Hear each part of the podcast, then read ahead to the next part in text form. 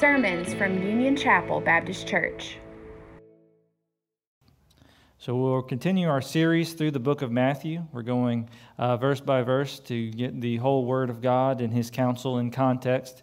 And so we'll be in Matthew 10 and starting in verse 16 today. And the title of today's message is Enduring Persecution. So last week we saw the grace of God in choosing His 12 apostles and how, we're, how they were to be sent out. They were first to be sent out to the lost sheep of Israel, and they were sent out to heal and proclaim the kingdom of God by the authority Jesus gave them. That's what we looked at in the previous verses. And we saw that while they'll meet people who will welcome them in, they'll meet people who will accept the gospel, they will also tell the message to people and they will reject it. People will, will reject Jesus. So Jesus will now warn them in, in our passage today. Jesus will warn them and prepare them for future persecutions. And we're going to look at four main points today in these four, four main sections. I broke this passage up. The first is that we should be wise yet innocent, in verse 16. Second, we should not worry. Instead, we should bear witness by the Spirit, 17 through 20. And then the third point, we should endure to the end, 21 through 25.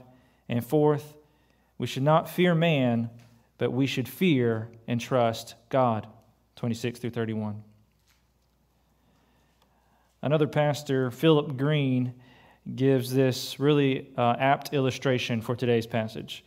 Uh, Philip Green uh, tells the story, and if you've seen the movie, of the perfect storm, in which it portrays the danger of the fishing industry, even in modern times. Their families and the whole town was hurting financially. So, in the movie and in the book that it's based off, they decide to risk everything, travel to a remote but fertile fishing ground during the unpredictable stormy month of October. On their way back home, they encountered the perfect storm of 1991, and then they were never heard from again.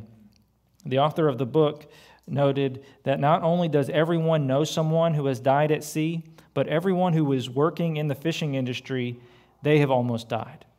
He says the fact is that the fishing industry is one of the most dangerous jobs.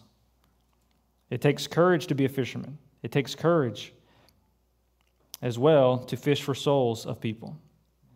Jesus has called us to make disciples, be fishers of men. This is not a job for the fair weather Christian. We must be willing to spend time with people, sharing the word as God gives us the opportunity. We must risk ridicule, risk rejection, risk persecution, and some around the world even risk death. So, in light of the hard task ahead of us, let us listen closely to Jesus' warning and to his instruction as we seek to bear witness about him. So, starting in verse 16, Jesus says, Look, I'm sending you out like sheep among wolves. Therefore, be as shrewd as serpents and as innocent as doves. So, even though he's sending his disciples, they, are, they themselves are sheep going out to seek the lost sheep they will encounter wolves along the way. Being like a sheep surrounded by wolves is obviously not the ideal situation. It is a dangerous, life threatening state of life. Sometimes when we go on mission for God, we will be in this life threatening situation. But what Jesus is saying here that it's worth it. It's worth it for the sake of the kingdom and it's worth it for the sake of the lost sheep. And even though they are sheep following and trusting their good shepherd, Jesus doesn't want us uh, to be totally like sheep in every way. Instead, Jesus tells us that we need to be shrewd, that is, to act with wisdom. As Jesus talked before about how the wise man builds his house on listening to him, so also the disciple should be wise in these dangerous situations. While there is still danger, we should not check our heads out at the door. We are not to live blindly without weighing the options. We are not to be, as one commentator puts it, helpless and gullible. Instead, we are to be crafty, creative, quick on our feet. And in our case, Jesus says, crafty like a serpent, like a snake, able to get out of the way quickly when trouble strikes. And if it comes down to it, we may die for the cause of Christ. But we should also strive to live so we can continue sharing the good news with others. We can also be wise like a snake in its ability to be quiet, to be patient, awaiting the right opportunity. When we share the good news of Jesus, we must be wise, and we should, we should also be able to assess the situation. Sometimes it will be better to wait and speak at another time, or just be wise in how we speak. Learning from the wisdom of Proverbs can be helpful. For example, we learn from Proverbs 15 how a harsh word can stir up anger. And as one commentator writes, he says Christians should therefore avoid unnecessarily provoking their opponents. So, while the topic of sin, and we, we talk about sin with people and how we need to submit our lives to Jesus as the King, this might perhaps offend people. But the point is that we should not get in the way of the message. We should not be unnecessarily provoking. We should not be, uh, have a harsh word towards people, but we should be lovingly sharing the gospel with them. So we should think about our word choice. We should think about our tone of voice. Now, while Satan took the form of a certain serpent in Genesis 3, because the serpent was the, the most cunning, crafty, and wise animal, he did not use his cunning for good, but for evil. Jesus makes clear that we should not be like him because we should be as innocent as doves. As followers of Jesus, we should be innocent, we should be pure. As Paul elaborates in Philippians 2:15, he describes us as children of God. We should be faultless, even when the world around us is morally crooked and twisted. One commentator points out this word of innocent here likely carries the idea of a childlike simplicity in that, like a child, his intent is obvious to all. My kids can't hide their intentions very well. They, you know exactly what they're trying to do. While we should be wise, creative, and cunning, we are not to hide our intentions. We are not trying to deceive people. We are simply sharing with them the message of God. We are sharing with them the testimony of who Jesus is and what he's done. Even if we are wise even if we are innocent in our, in our mission, the mission is still dangerous. So Jesus warns us, which goes into our second point, that we should not worry, but we should bear witness by the Spirit. Verse 17. He says, Beware of them, because they will hand you over to local courts and flog you in their synagogues. Again, Jesus is calling his disciples to be wise, to beware, he says, to stay alert, be knowledgeable of this possible danger. And the danger in their time included flogging, which is, as one commentator explains, it's when an officer would strip the condemned person, binding his hands to a pillar or with a person lying down. Then a servant of the synagogue would stand on the stone behind the condemned person and strike him with multiple straps of animal hide as hard as he could.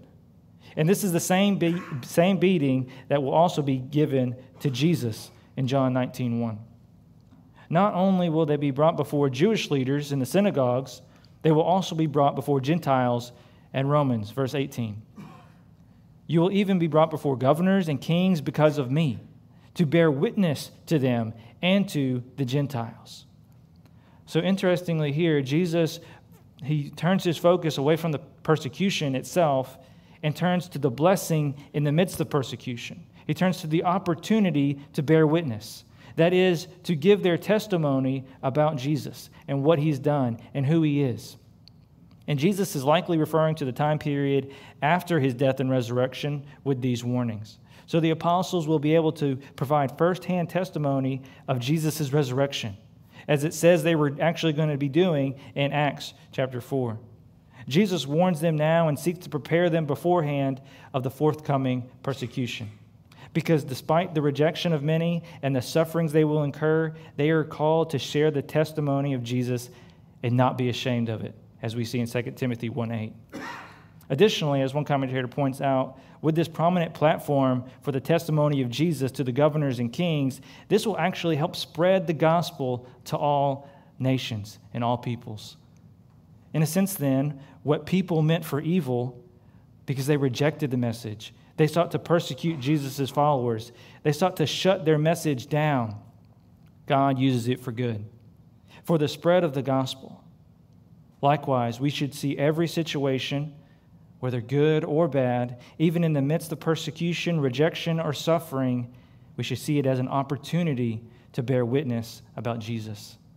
While the pain and suffering in this life is real, having this God's missional perspective can transform how you view the situations in your life. And given that these opportunities to witness about Jesus, Jesus also gives his followers great encouragement. Verse 19. He says, But when they hand you over, don't worry about how or what you are to speak, for you will be given what to say at that hour.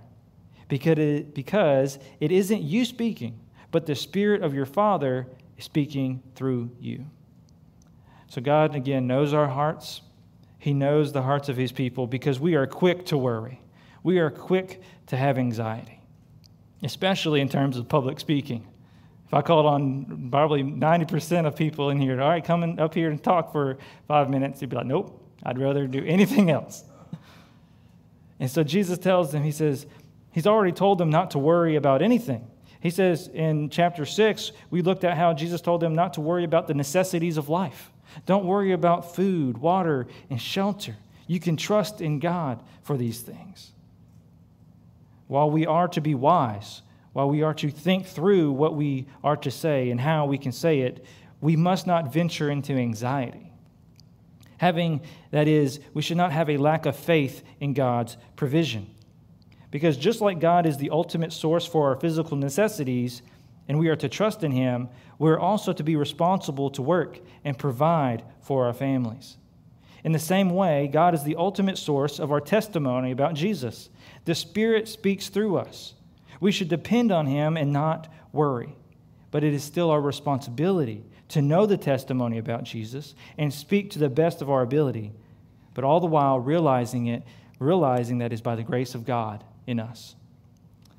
Because, as one commentator points out, that we should not uh, use this passage out of context, out of the rest of the Bible, as an excuse for lazy preachers and lazy teachers who do not study, who do not prepare, but insist that their speech be just spontaneous, off the cuff.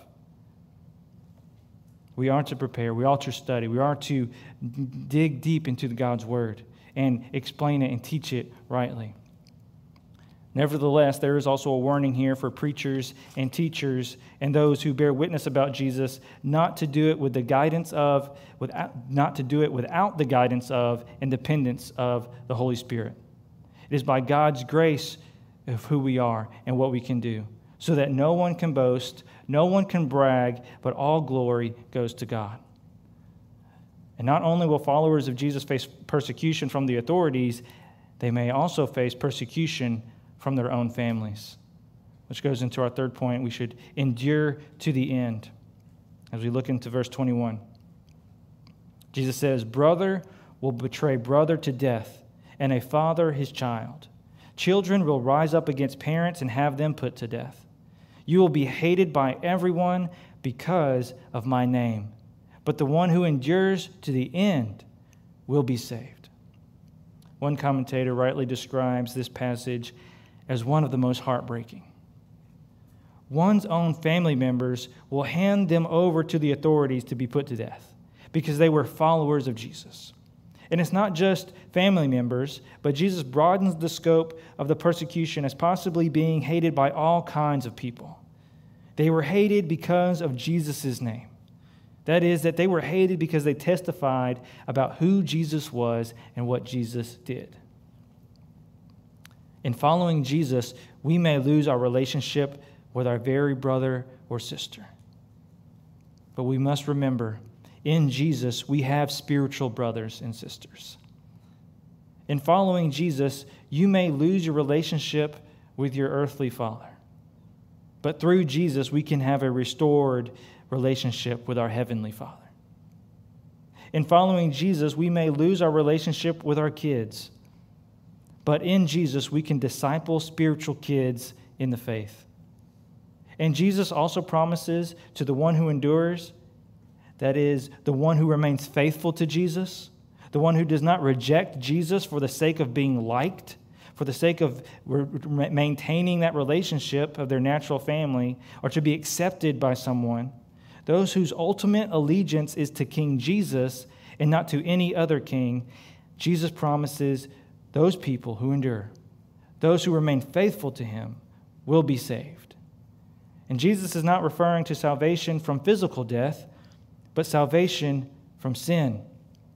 In other words, those who endure, those who remain faithful to Jesus, even in the face of persecution and death, Jesus, Jesus promises eternal life, which should be the greatest encouragement of all to endure persecution. So while they may face death, Jesus also instructs them to be wise, yet again, in the midst of persecution. For he says in verse 23, he says, When they persecute, in one, persecute you in one town, flee to another. For truly I tell you, you will not have gone through the towns of Israel before the Son of Man comes.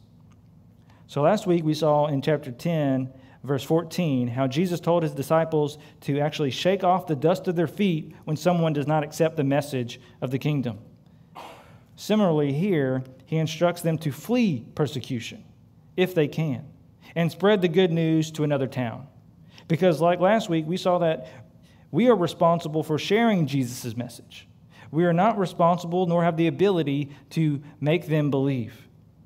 Jesus' focus again here is on spreading the message because the harvest is abundant and there are many, many people that need to hear this message. That's why he tells them, you, have, you will not have gone through the towns of Israel before the Son of Man comes. Now, there's a lot of questions on what Jesus is talking about here. Like, and especially when you get into the Bible and you ask about questions of timing, there's going to be varied interpretations. For example, some argue that Jesus is referring to his meeting up with the disciples before they complete this mission. mission. So, very local return. In a, in, some argue that it is a reference to Jesus' resurrection. Some say it's uh, the destruction of Jerusalem in AD 70. And lastly, most argue that Jesus is referring to his second coming, when he will come again. While it is a difficult decision between these, um, I side with uh, Dr. Quarles, my mentor, surprisingly, I know. Namely, that he argues uh, that Jesus is referring to his resurrection, because the Son of Man reference that he's referring to himself here as the Son of Man, it refers to Daniel 7 14, as we talked a couple weeks ago before. So Daniel 7:14 refers to the Son of Man receiving authority. And we know from Matthew 28 19 that Jesus receives all authority in heaven and on earth right after his resurrection. Nevertheless, the point here in this passage is that there is a lot of people that need to hear the gospel message. That's the main point. So if you can flee from those who reject it and are persecuting you, do so. So, with all this talk about persecution and suffering, Jesus puts their suffering in perspective to his suffering in verse 24. He says, A disciple is not above his teacher, or a slave above his master. It is enough for a disciple to become like his teacher and a slave like his master. If they called the head of the house Beelzebub, how much more the members of his household? So, in other words, as one commentator writes, that the student disciples should not expect better treatment than their teacher master has received. If Jesus will be beaten, if Jesus will be crucified, why should his disciples expect anything better? And the Pharisees claim that Jesus did his miracles by the power of Satan in Matthew 9:34. And others will claim that Jesus is actually Satan. That's what uh, Beelzebub is just another name for Satan back then. So they will actually claim that Jesus is Satan himself doing these miracles. So not only will the persecution be physical, but persecution may also come theologically, in that people will actually claim that our message about Jesus and claim that Jesus himself are evil. And if you are part of Jesus' household, that is, if you're part of Jesus' family, then don't be surprised when they call you evil and they call you from Satan as well. It, it really is a depiction of calling uh, good evil and evil good. And like Jesus endured and remained faithful to the Father's will, let us also imitate our Master and remain faithful and endure to the end. And knowing that this will happen, knowing that persecution will happen, Jesus gives us one last instruction. Is our fourth point here. Don't fear man, fear and trust God. In verse 26, he says, Therefore, don't be afraid of them, since they are nothing, there is nothing covered that won't be uncovered, and nothing hidden that won't be made known. What I tell you in the dark, speak in the light. What you hear in a whisper, proclaim on the housetops. So Jesus has already encouraged us not to be anxious, and now he encourages us that we do not need to be afraid. That, more specifically, we can't afford to be afraid. We cannot be paralyzed by fear into silence because Jesus has given us a mission to be the light of the world. The good news of Jesus should shine in the light, shine in the darkness, to be proclaimed to all people. Jesus explained that the kingdom, he explains the kingdom in detail to his disciples. Jesus explains the parable, he, he teaches in parables to the crowds and explaining the parables to his disciples. And so, one way the Apostle Matthew actually fulfills the mission here is he writes down what Jesus is teaching. He writes down the secrets of the kingdom for everyone to read. And so, as you learn more about God, as you learn more about His Word, we are called to share those insights with others. Because of the importance of the message, we cannot be afraid of those who will persecute us. We must share this message with everyone. And Jesus gives us a second reason why we should not fear. Verse 28. He says, Don't fear those who kill the body, but are not able to kill the soul. Rather, fear him who is able to destroy both soul and body in hell. So we need not fear when we recognize the weakness of our enemies. We need not fear when we recognize the limitations of our persecutors. Jesus says they can destroy your body, but they can't destroy your soul. We are more than a body, we are more than just a collection of cells. There is an immaterial part of us called our soul. So we shouldn't fear humans. We shouldn't fear those who can only destroy our physical body. Instead, Jesus says we should have a healthy fear of God because He is the one who has the power and authority over our very souls. As one commentator points out, that there are two types of fear here, two fears contrasted. We have the fear of man, which is self interested cowardice, but the fear of God is a healthy response of awe and obedience in the face of the Almighty. So, because of the healthy, awe inspiring, respectful fear, we seek to obey His command and proclaim the good news. And also because we know of His power and we know of His justice this too should spur us on to share the good news so that people can be saved from this destruction. So, when it comes down to sharing the good news and remaining faithful in the midst of persecution, will we fear man or will we fear God? Furthermore, there, through having this healthy fear of God and turning to Him in faith and trust through Jesus' death, we experience the great love and grace of God who, while having the authority to condemn, while God has the authority and the power and it would be just in his condemnation, by his grace, he has saved us and is our loving heavenly Father. Which Jesus speaks of God's love in the next verses, verse 29. He says, Aren't two sparrows sold for a penny? Yet one of them falls to the ground without, yet not one of them falls to the ground without your Father's consent but even the hairs of your head have all been counted. So don't be afraid. You are worth more than many sparrows. So Jesus gives us another reason why not to be afraid. Because we are worth more to Him. We are worth more than birds to our Father. And since God is sovereign over the birds of the air, He doesn't even allow one of them to fall without His consent. How much more are we worth to our Heavenly Father. He knows everything about us, He knows every hair on our head, and likewise, He will not let one hair from our head fall without His consent. because of God's sovereignty, that is, because of his control, his power over these things, our worth to him as children, uh, and he, our Father, that is not diminished, no matter the situation. Jesus tells us not to be afraid. Instead, we are to trust in our Father, even if one of our hairs falls to the ground, even if our whole body falls to the ground. We are no less worthy, and we are no less loved by God. God's love for us and his sovereignty, even over pain and suffering, are seen together on the cross. We see the betrayal, we see the beating, we see the ultimate death of Jesus. That was not something out of God's control, but it was meant to be. It was prophesied to happen according to Acts 2 Acts 2:23, which shows us God's love for us. For on the cross, Jesus took the punishment that we deserved. So, because of this, we need not fear. We need not worry. We can trust wholly in God.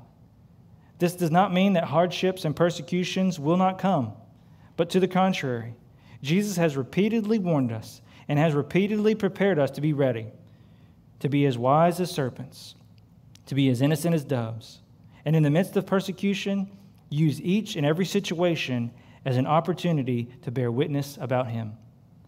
And again, he tells us not to worry what we will say, but depend on the Spirit, for he will speak through us.